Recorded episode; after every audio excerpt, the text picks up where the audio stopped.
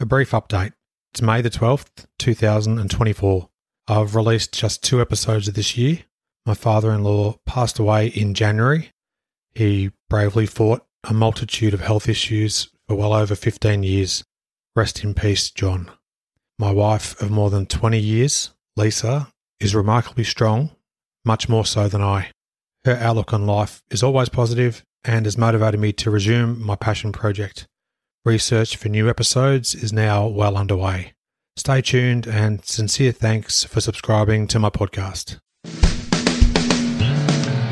Then you are in Australia right now. You're talking NBA basketball. You're talking great teams. You're talking great individual players. Takes it off, and there's number 23, and of course, Johnny goes nuts. That's what I'm getting goosebumps thinking about it now. I just tried to go out there and play my game. I have no idea what you're talking about, Adam. I don't like anybody. I'm not a people person. Strand, you made the pass, yes. Christian, can you catch the ball? Yes. All the stars were aligned and all the muscles fired at the right time, and I was able to get off the ground and throw one down. I was saving that as a surprise for you. And now, introducing your host for In All Airness, Adam Ryan. Welcome to episode 17. Thanks for joining me. Go to inallairness.com for show notes and plenty more features. The social hub for the podcast is facebook.com slash inallairness. If you haven't already, please like the page and join the growing community of fans. Add the podcast to your RSS feed or iTunes so you never miss another show. It's also available on Stitcher, Blackberry, Player FM, TuneIn Radio, and numerous other podcatchers. I love hearing from listeners. On either site, you can send voicemail comments or questions. With your permission, I'd love to include your feedback on future episodes. You can follow me on Twitter at In All Airness. My guest today was the second overall pick in the 1982 NBA draft. He was the 1983 Rookie of the Year. He's a two-time All-Star and an 18-year veteran of the NBA. Terry Cummings, thanks for joining me. Thanks for having me, Adam. I appreciate it. Now, from what I've read about your teenage years, Terry, you hadn't been playing organised basketball for all that long prior to attending college at DePaul University in Chicago. Can you please talk about your early years playing sports and how did the opportunity to play with DePaul come about? Well, I actually played more. Um, my first sport was hockey and grew out of hockey into uh, playing baseball and basketball. And um, I've only played about two years of organized basketball in high school. Mm-hmm. And um, wound up being recruited. I actually recruited myself to DePaul because they wouldn't recruit me um, because my coach wouldn't let them get near me. So I went to DePaul and recruited myself to DePaul and wound up signing a letter of intent. And um, the rest kind of just rolls on from there. Now, after your junior season at DePaul, including appearances in the NCAA tournament each season, you were named a first team All American and turned pro. Before we get to your NBA career, can you please talk a little about those college days where you were also teammates with a fellow Chicago legend and future All Star, Mark Aguirre? Um, they were great. My experiences with Mark and uh, Skip Dillard, Clyde Bradshaw, some of the guys at, at the uh, school, Dennis McGuire, Sam Manella. Uh, but I think one of my greatest uh, uh, teachers, life-wise, and even at that time in college, was Ray Meyer, who was the then head coach.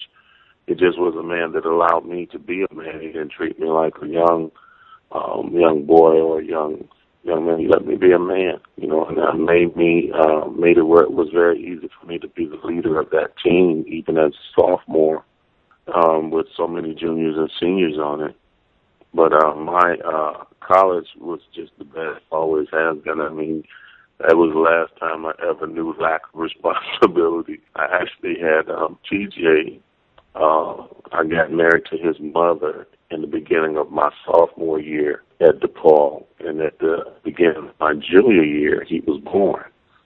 Right, so it was all happening at that stage, no doubt. Now, you were picked second overall in the 1982 NBA draft. The number one pick was James Worthy, and Dominique Wilkins went number three. The three of you aside, there was four other All-Stars from the same draft. There was Mark Eaton, Fat Lever, and your future teammates Ricky Pierce and Sleepy Floyd. What are your memories of that NBA draft day, Terry? At the time, it was thought to have been the best draft in the NBA, uh, of the NBA had ever had, with so many players coming out that were um, that actually lived up to the billing, the best of who they were. It was a very unique experience. Um, I was a inner city kid drafted tough as a major event in America and in the NBA. And um, I some pictures recently of the of the draft, and if I had been drafted today, I would not have dressed the way I did then. you know, so, but it was I was a much younger Terry Cummings, and the experience was very different. There was no one in my family to draw from uh, to know what to expect, how to dress, how to do anything. But I was raised properly by my parents to at least carry myself right in regards to um, you know being a man about everything. So was a tremendous experience. I think the draft itself is is a is a great experience for any you're trying to think back then that I mean that meant you were being drafted by a team that was going to pay you really well for your services, and that you would be exposed in probably a very good market as the man on that team. Definitely. Now, your rookie season was one for the ages. You averaged 23.7 points, 10.6 rebounds, two and a half assists, and almost two steals and one block per game. So clearly that set you up for Rookie of the Year honours. You played alongside Tom Chambers and also Bill Walton. and Bill Walton was also on your San Diego Clippers team. Can you please just right. talk about those two years with the Clippers, Terry? Well, it was it was different, you know, because for, for the first time in my life, I was away from Chicago and away from home, and so was my then wife, Vonnie. Um, it about as far as you can go in America. Uh, from Chicago was going all that far west, and it was a different culture um, we lived in La Jolla, which is in San Diego, but it's up in the mountains, and and you know there are no mountains in Chicago, so it was and plenty of water. Sure. San Diego, but it was a great, great cultural event overall for all of us. I think the greatest uh, thing about being in San Diego was, you know, the Bill Waltons. My head coach was Paul Silas, who himself was a great player, you know, and um, just a tremendous man and a coach that um, taught me a lot about the game and you know, learned a lot from Bill Walton and then playing with Tom Chambers. We were fought every night, you know, because at the at the, the power forward and the small forward and the center spot, whenever Bill played, it made it very hard for other teams. But we lost so many games playing with the Clippers, you know. And uh, with DePaul, I lost six games in three years, and I lost six games in the first week I played with the Clippers, and I was I was depressed for a moment but um, we had to learn that NBA lifestyles. You have to earn your way, and you know after playing two years with uh, the Clippers, at the end of that second year, I actually went into the uh, owner's office, Donald Sterling, and asked him to trade me. I told him that I'd had a dream, and he said he wouldn't trade me. I said, "Yeah, you'll trade me." I said, "And I I, I want to be traded to the Milwaukee Bucks because I dreamed about it, and I knew that that was the team, you know, that I would play for." So the same man that said he wouldn't trade me wound up trading me the night before training camp. That's how I got to Milwaukee. Just before we get to your time with the Bucks, that first season playing for the San Diego Clippers, how was the adjustment from playing at the college level to then going up against some of the greatest players in the world? Uh, the the playing part was not the major part. The major part is in the college season uh, you play 30, 35 games. In the NBA season, you have three or four college seasons in one year. Sure. And then there's the traveling. Those were the major culprits for me. Um, I had to learn to overcome that, and I had to learn to pace myself because I had played at one tempo all the time, always straightforward, head hard. And uh, the NBA taught me to slow it down and and um, and I was diagnosed at the end of the rookie year with arrhythmia because um, I think I basically had just torn my body down because I was playing at such a high rate. Where if I'd continued to have done it, I probably would have killed myself. Hmm. So it was obviously very full on and quite an adjustment for you. Now you played five seasons with Milwaukee. You went from winning 30 games in 1984 to heading east and winning 59 games with the Bucks and also you took out the 1985 Central Division title. Now, I'm sensing you're you were in your element in Milwaukee, given the strong history of winning that you had back at DePaul. Yeah, I was told as soon as I got there. I mean, uh, um, I was given direction that I needed, and uh, Coach Don Nelson told me right away, "I just need you to score and rebound." Mm. And and you know, defense was not as much a priority. And as I look back at the tapes, I could see it. I thought I played better defense than I really did when I was in Milwaukee, but I realized that you know I a lot of the defense suffered at times because I had to score and I had to rebound. Yeah. And we had other people, you know, on the team that their job was defending, you know, the the players, the offensive players that needed to be defended, and, and I got to play the small forward, the big forward, and the center. Those were my my best, some of my most memorable times I had um, as a NBA player. I had in Milwaukee. The guys I played with were the best guys. I mean, they were very professional. They were all family men. Most of us were all married with children, mm-hmm. and uh, we all we, we shared a lot of things together.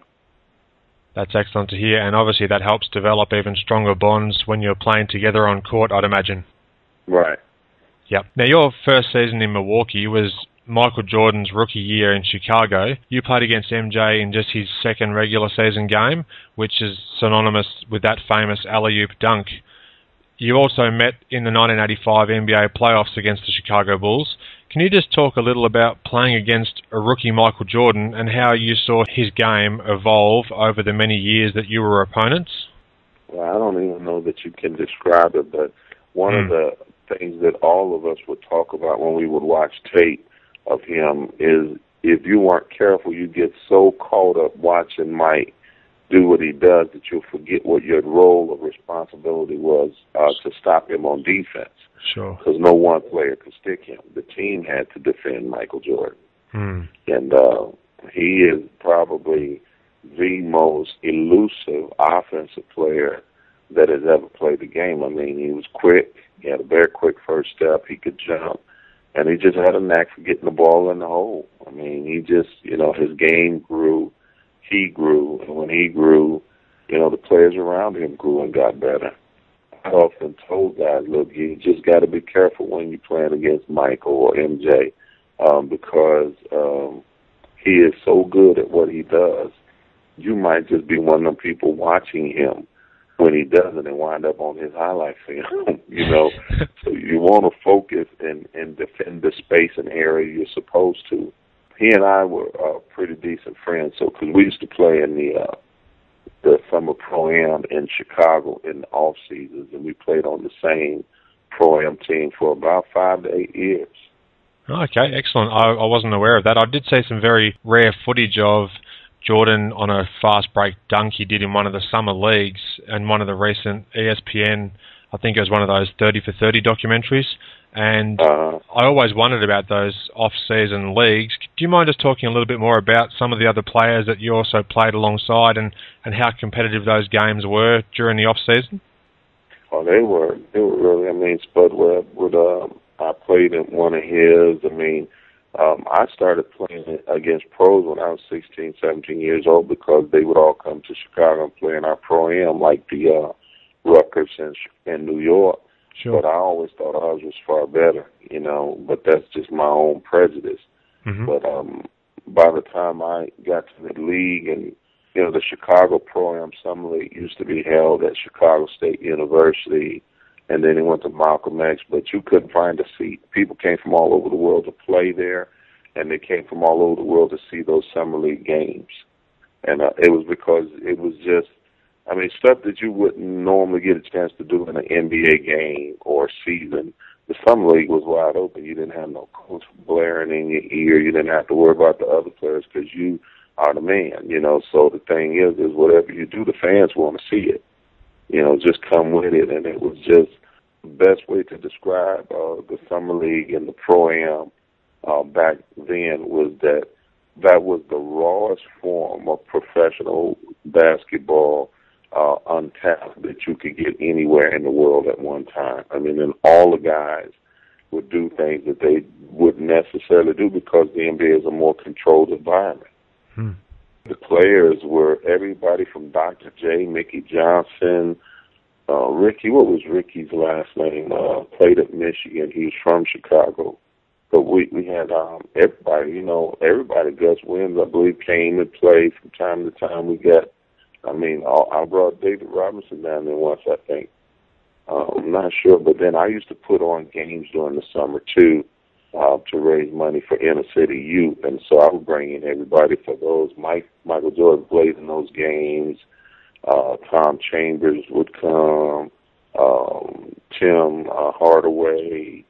I mean, look, pretty much everywhere, everybody came to play. That this that was the fun part of being in the NBA when the season was over and everybody got together and and we just balled. We just got out there and we just had fun and the fans loved it. It was like having an all star game with all the players that didn't make the all star team and the ones that did.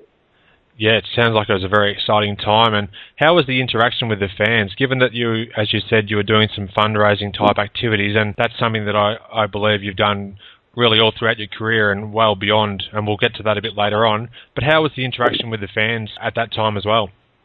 Oh, just you know, it's about as close as most of them will ever get to the guys, and you know, when you play and do those pro am tournaments, um, and back then, even in, on the NBA level, the arenas were not quite as huge as they are now. Right. So you know, the players and the fans had a lot more camaraderie, but as uh, the end of the 80s came and you come into the 90s, these arenas became, you know, monsters, mega monsters, and and with all of the trimmings, and so the fans would push further and further away from the players, and and in most cases it wasn't necessarily a bad thing, but it, it something was lost in the process. Mm. You know, pretty much every time a new arena came up and the fans would push further back, you know, players and the fans kind of lost touch with each other.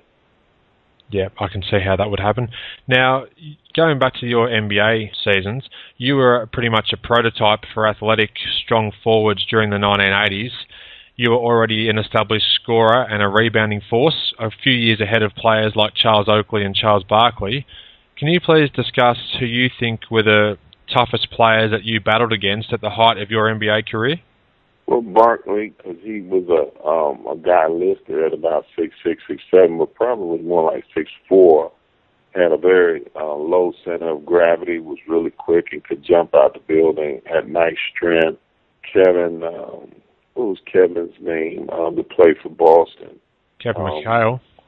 Kevin McHale, because he was long. You know, when we would play, uh, when I played for Milwaukee, and um, uh, we would play against Boston Robert Parish would stick me. Or let me see, the first few years before Kevin came, Bird had to stick me, and Bird couldn't stick me because if he scored 30, or 40 points, I scored 30 or 40 against him. Hmm. I think at the end of my second or third year, Kevin McHale came to to uh, Boston. By that time, I was in uh, Milwaukee, and when he got there, uh, it was a different rivalry because I would beat Robert Parish and Kevin McHale would be sitting back there waiting on me. Mm-hmm. So it was like, you know, I always thought that my toughest assignment as an offensive player uh, to get my offense going against was Kevin because he was he was so long. He played me pretty well. Yeah. There were so many great guys, and some guys whose names people don't even know. You know, a guy named Mike Williams was really tough. He was probably every bit as strong as I was and had had that mean streak just like I did. And you know, there's certain guys when you play against them, power forward to power forward, you don't show signs of weakness or or punking out on a sudden match, but at the same time, you learn to respect what that player brings to the table because they're going to have to respect you too. Yeah, definitely. And obviously, you develop some great rivalries with these players over quite a number of seasons. You also have the distinction of being a two time NBA All Star. Can you just talk about that honour and what are your memories from the games that you did play in Terry? I just thought it was the greatest thing in the world, to be honest. I mean, the first one, you know, you playing against, you know, you're playing on the same team, on the same side with Larry Bird, Robert Parish, Dr. J, and, you know, Michael Jordan, and all these cats, you know, man. Mm-hmm. It's like in, in heaven. And then, you know, first both All Star games I played in were played in domes. I played in the two largest crowd wise games I think the NBA has had. One was in the Indianapolis Dome and the other was in the Houston Astrodome. So they were really for me, I enjoyed both of them. Yeah. You know, I thought I would have made more All Star teams, but there's so many politics in our business of basketball that you just got to have the credibility of knowing how good you are at what you do and let that be enough for you. Yeah, well, looking over your numbers when I was researching for this chat, I, I knew you had some really solid numbers over your career, but the first 10 seasons in the, in the league, you just had some incredible stats. You're looking at about 21 points a game, almost nine rebounds, two and a half assists, and over one steal per game. So those first 10 seasons before you injured yourself, and I'll get to that injury a little bit later, they were just an incredible run of seasons, Terry. Uh, you know, it's funny that you're doing what you do. You never think about, you know, those lines of, of points, rebounds, assists, steals, and minutes played. Because you know, I'm, I'll be 52 this Friday coming up, and you, reflecting back on a lot of things, I think about, you know, how fortunate, how blessed, you know, I have been mm-hmm. in my lifetime to be able to do what I love doing and get paid for it, but more importantly, to make other people happy while I do it. You know, to me that is a ministry because it's good news. You know, it gives people something to look forward to. You know, the local fans you play for and the and the fans you travel to and play against. You know, I mean, coming. I live in Atlanta now, and it's interesting that I bump into people almost everywhere I go, and they say, "Man, I lost so much money betting against you when you would come here and play against Atlanta. You used to just kill us." you know. But I, I I never thought of it in terms of that. I, I thought that, you know, when we came to Atlanta, we were playing against Dominique and his team, his boys. So you know, you got to be on your A game. When you go to New York, you're playing against Patrick Ewing and his boys. You're playing against in Chicago, Michael Jordan and his boys. So you got to be on top of your game. You go to L.A. as Magic and his team, his boys.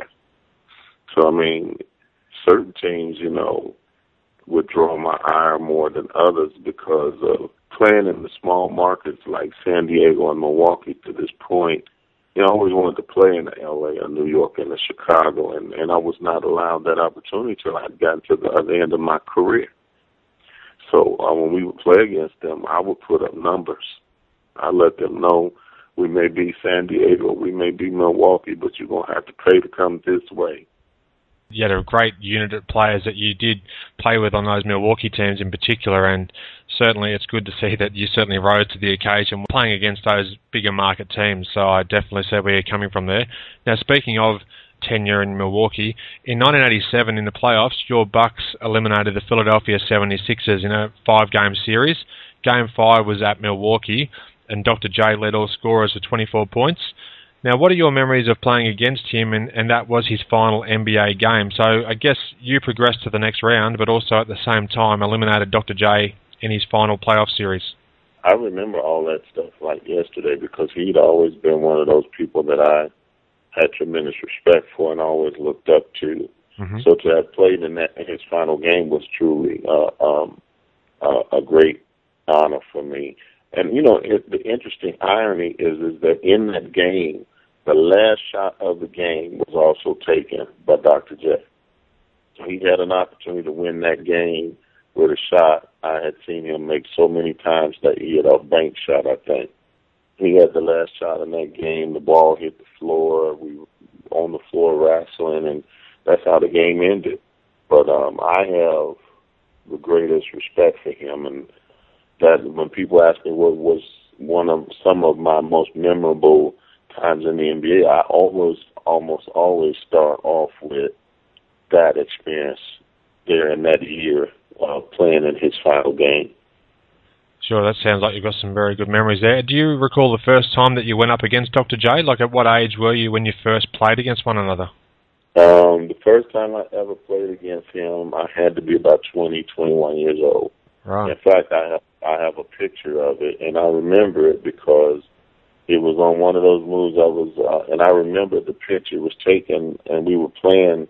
He was playing for Philadelphia, and I was a rookie uh, with the Clippers, and they had come, I, I believe, to San Diego, and I was coming down on the break on him, and I was coming down really hard, and then I slowed up, and, as if I was going to stop, and then all of a sudden I took off again, and that is the shot they took of, of me going around him toward the basket.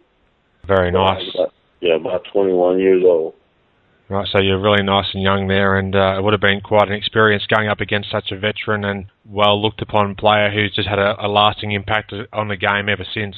you know, those guys they they teach you a lot about, you know, uh, history, uh, respect, integrity, um, not just for yourself and not just for the team, but for the game and for the fans. I think if you, you know, that older group of guys trained my group, and my group trained the next group, and the next group, you know, uh, which was the group that came in the '90s, they had the responsibility of training this group that that's pretty much playing right now, you know, including the LeBrons, you know.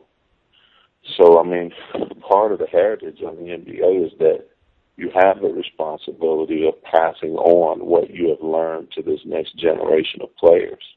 Beautifully said. Now, is there any players that you can think of just on the spot now that you do remember acting as a mentor for, that you looked after in their early years coming into the NBA, given that you were more of a veteran at that time?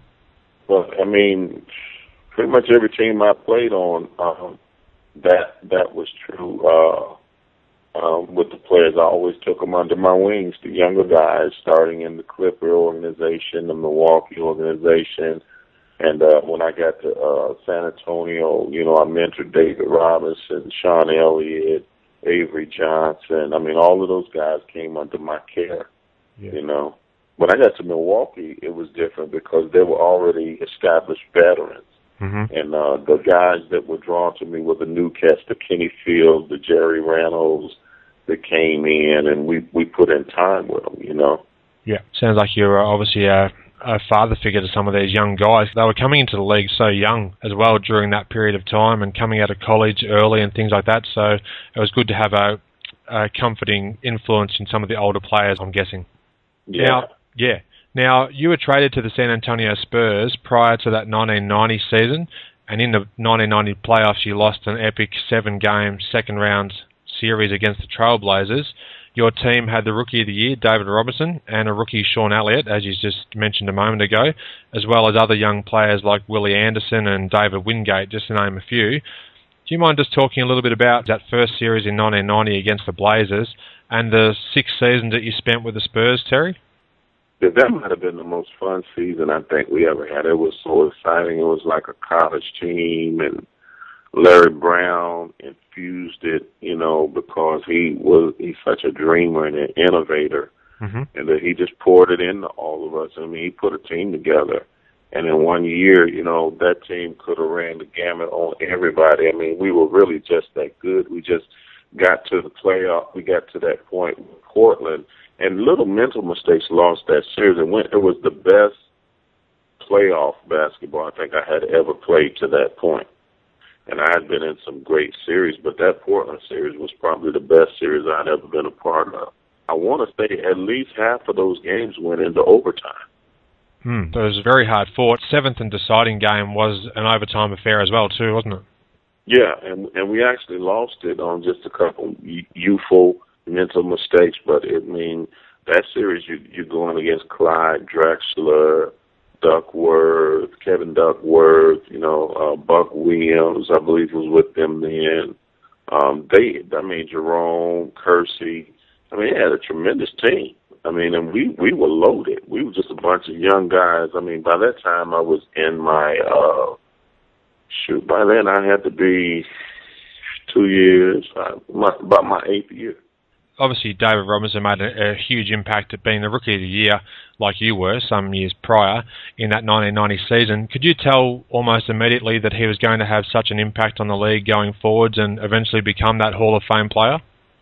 Yeah, because David was really like a prototype of what was going to come in uh, in the future. Because he didn't really physically fit the mold of a center. Uh, he had the height. He did, he never had the weight he was always pretty strong, even though his body didn't appear to show it. Mm. David had really good upper body strength. Um, but I just think he changed the prototype of of what um, was believed the center was to be because he wasn't necessarily a post up player, but he could. But he was more of a perimeter player with quickness, like a small forward. I mean, could run like a deer. You know, I mean, he just he was uh he was a tremendous asset, you know, from the beginning. and also he could run the floor with the ball. He could handle the ball quite well. There's some highlights I've seen where he just dribbles the length of the court on a semi-fast break and just dunks in traffic. So he could pretty much do it all. And as you said, he did change the mould for centers going forward. Yeah, yeah. David was about as fast, quick as as most guards. I mean, he but from one end to the other, you know, he could outrun most people, most guards, most small forwards incredible athleticism. Now, I don't want to dwell long on your knee injury, but do you mind just talking a little bit about the pickup basketball game in 1992 where you did some serious damage to your knee? Yeah, I, I just always played. I played all year round, so I was always in pretty good shape. I just um always told myself that if you're not going to focus, don't come out and play outside.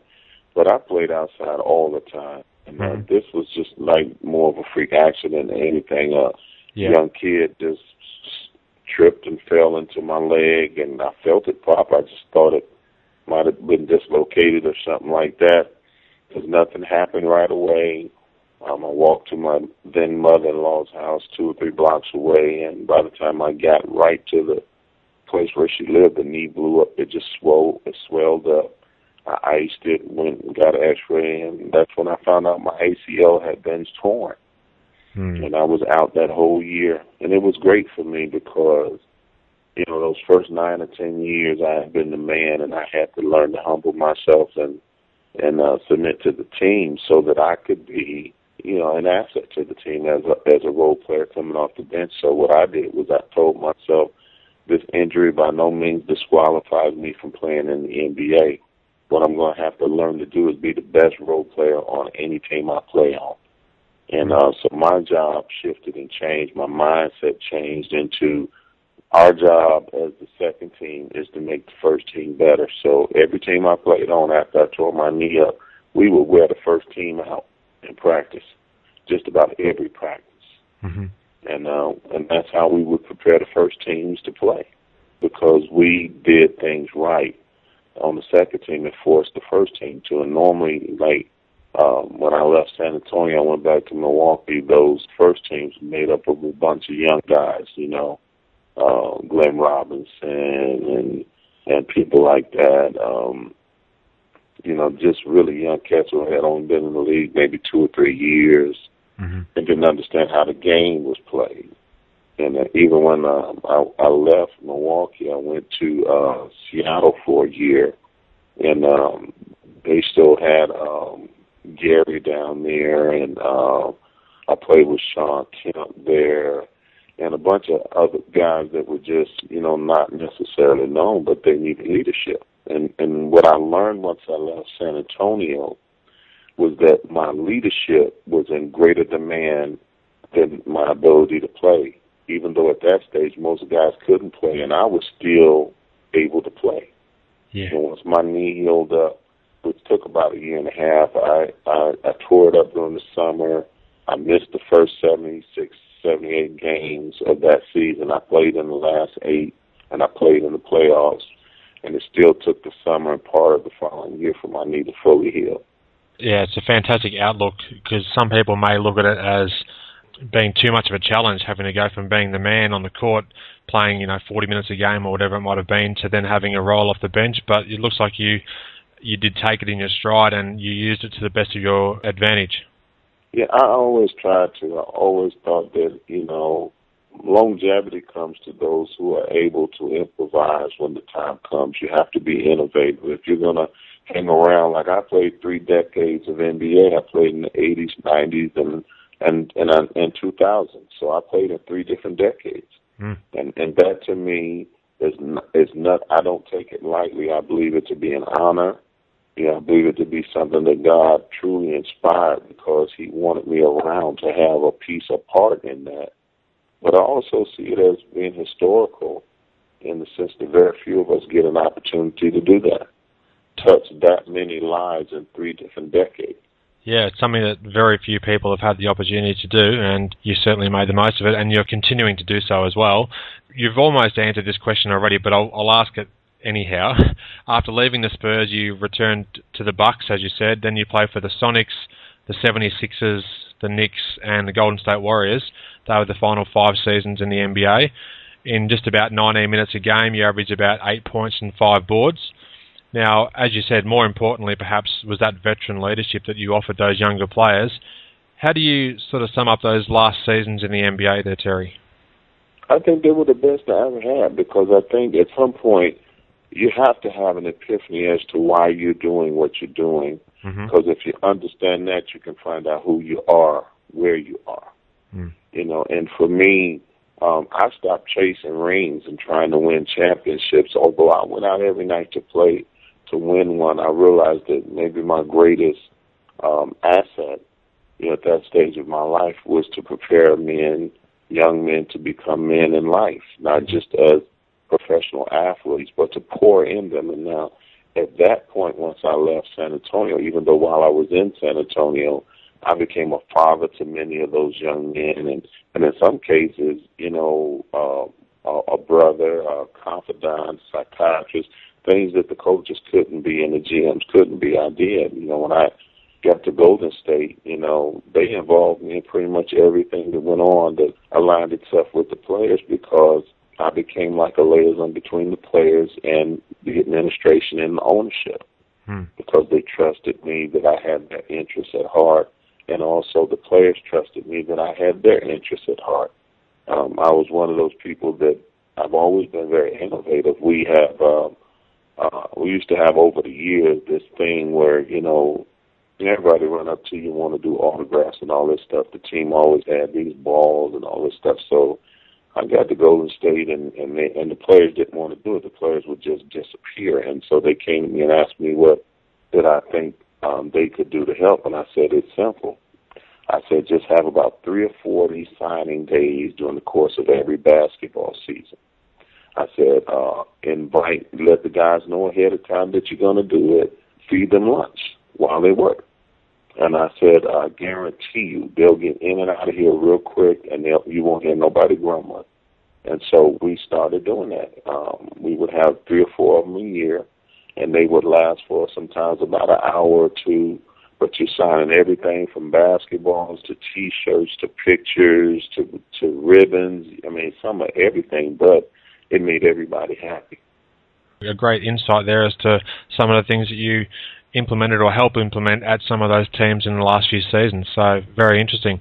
Now, do you mind just talking a little bit about what you're up to these days? I know that you're heavily involved with your love for music, which obviously keeps you very active. But what do you get up to these days, Terry? Well, um, I'm working on a new music project, but my primary interest lies in in my ministry. I pastor a church here. I've been pastoring for five years. It's a non-denominational church Mm-hmm. um, called Hope, and the acronym for Hope is helping other people evolve. Um, and I look at it more as a ministry because ministry implies that you're serving the people, not that the people are serving you. Mhm. And um, there's a Greek word. The Greek word is egeneto, and uh, egeneto is E G E N E T O, and it means in the Greek to become something that you never were before, and that is um, in in the world system of the secular mindset, it might be considered the uh, reinventing of yourself. But in truth, egeneto is you actually becoming what you were meant to be. It's it's almost like the uh, Greek word metam- word for metamorphosis, because you're literally always evolving into that individual that you from the beginning were meant to be. You know, where, where we are now, we shouldn't be here a year from now. We should be growing into something more. We should be challenging, challenging ourselves to do greater things. And so for me, the ministry allows that because I get to see lives changed every day. Mm-hmm. You know, I get to see it from the, the, the spiritual to the mental, the physical, the emotional. And it's one of the greatest things I think, you know, to be able to find yourself in, in um, and and to understand what your here your purpose is. And then the music is a balancer because you know I do all kinds of music, not just Christian music, but you know most of the music I've done that I have out there now is is more related to relationships and R and B and style. Mm-hmm. Musically, I've done some a lot of work for Black Entertainment Television. I used to write music for their uh, television shows. We've done stuff for Pizza Hut, Coca Cola. We've written for many different artists, including Whitney Houston and Michael McDonald and you know the Winans, and you know on the gospel side we've done a lot of music. But I personally now do more. You know, just I just like to call mine just good good music. Yeah. Now, do you do that mostly from within the Atlanta area, or are you doing a lot of travel around the country as well these days? Um, I don't travel as much because of the pastoring, but um, I do accomplish most of what I want to do right here in Atlanta because Atlanta is what we call Hollywood in the South right now. Okay. It's the California of the South, so the music business flourishes here, and television and film does too. Great. Do you still have some involvement with basketball, and is coaching at the college or pro level something you'd ever seriously consider in the future? No. From time to time, you know, friends and family members and um, former, um, you know, of my peers, they bring their sons, cousins, nephews, daughters, and they set them down with me, and and I spend time with them or work with them on the games. Uh, but I don't do any coaching and coaching would be like playing again, but it would be more frustrating because no one will ever play the game the way you played it. Mm. And you will find very few people to do that, and it can be a frustration. And I think you have to get over yourself first before you can start coaching, teaching, mentoring. You know, and for me, I um, retired in 2000, and it took me a good 10 years to watch another NBA game. All right. But by that time, I had gotten it pretty much out of my system, and I was no longer watching it as a basketball player. I was watching it as as an enthusiast, someone who really enjoyed the game. And what's your take on the NBA of 2013 and how, how the game's evolved since you finished in, in 2000? What do you think about the NBA these days? I just think it's a uh, it's a different game than the one I played. Uh, our game was a lot more physical. A lot fewer people got hurt these cats get hurt more than we ever did. Hmm. You know, and that that's a softer form of defense. Um, you can't touch anybody. I don't know how well I would do in that because um, you know I enjoyed the physicality part of the game uh, as well as the finesse part. You know, but I don't I don't know. I think uh, maybe some of the biggest changes is that we have so many more players coming from Europe and all over the world to play in America and to add their version of what this pro style looks like. A lot of these guys, when I retired, I had played against a lot of them when they were much younger. Yeah. And then they became stars in the NBA once guys like me retired. But I, I think the game itself is just a, a very different game. But if you want to enjoy it, you can. Uh, but I still think the best NBA basketball is played at the end of the year when the playoffs starts. Mm, totally agree there. That's when you you get to see what the league used to look like. When you get past that first round and that second round, you get into those semifinals and finals. The the way the playoffs are played, and that's the way the game used to be played. Yeah. They let you play. You just got to play. Yeah. Do you have a, a pick at this stage of the season? And I know there's another month or so before the playoffs even hit into full gear, but is there a particular team you can see coming out of the East or West that will maybe go ahead and take it all? Yeah, well, without any prejudice, I still think you got to go through Miami. Mm-hmm. I don't think anybody in the East could really beat them unless Miami just doesn't show up. I think that Oklahoma City has an opportunity because they have all the tools. Oklahoma City does. Um, but I don't think anybody can really, outside of Oklahoma City, really beat Miami in a seven-game series. Mm-hmm. And uh, as far as the West is concerned, um, I don't I don't think it really matters who comes out the West. I don't think they can beat Miami. Yeah, no, that's a very good point too. Well, Terry, it's been fantastic speaking with you today about your career and just life in general. Uh, you've given some really good insight there into what you're up to these days and, and what you thought about your whole basketball career. I really appreciate the time that you've taken to reach out and chat with me today. So thanks again and all the best for your birthday at the end of this week and obviously going forward, I wish you every success. I appreciate that, Adam. Thanks for listening. I hope you enjoyed the show and share my web address with your friends and colleagues, inallairness.com. Check out the podcast archive for plenty more episodes with high profile guests. Follow me on Twitter at inallairness. Please visit the show's social hub, facebook.com slash inallairness. Join me next time for another edition of the show.